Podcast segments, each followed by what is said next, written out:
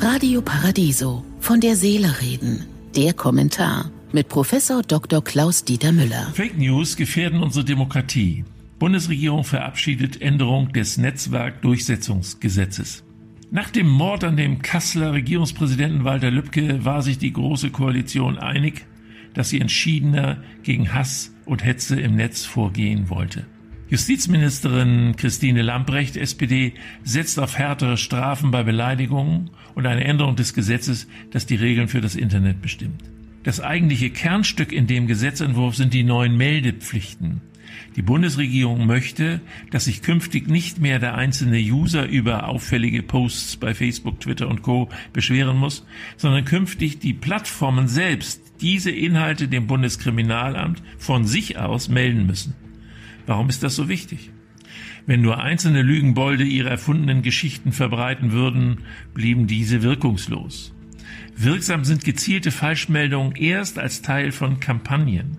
In einem Handbuch für Medien-Guerillas erklären rechte Aktivisten, wie man die Gegner einschüchtert.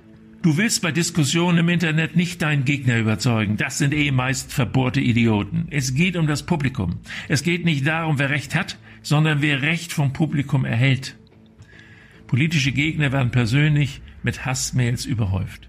Auch hier die Anleitung der Medien Guerillas. Beleidigen. Und da ziehe jedes Register. Schwacher Punkt ist oftmals die Familie. Die Aktivisten organisieren sogenannte Trollangriffe, also sie koordinieren die kriminellen Aktionen ihrer Mitglieder. Aber dabei belassen sie es nicht. Sie automatisieren ihre Hassbotschaften mit den sogenannten Social Bots. Dahinter verbergen sich Programme, die sich im Internet zu bestimmten Themen zu Wort melden. Sie benutzen meist echte wirkende Nutzerprofile samt Fotos und sind kaum von realen Menschen zu unterscheiden. Es sind ganze Bot-Armeen im Netz unterwegs und vertausendfachen die Meinung ihrer geheimen Auftraggeber. Es gibt noch viele andere Instrumente, um Meinungen mit Falschbotschaften im Internet zu beeinflussen. Diese Entwicklung ist eine Gefahr für unsere Demokratie. Da muss konsequent gegengesteuert werden. Ich wünsche Ihnen einen glücklichen Tag, aber bleiben Sie achtsam.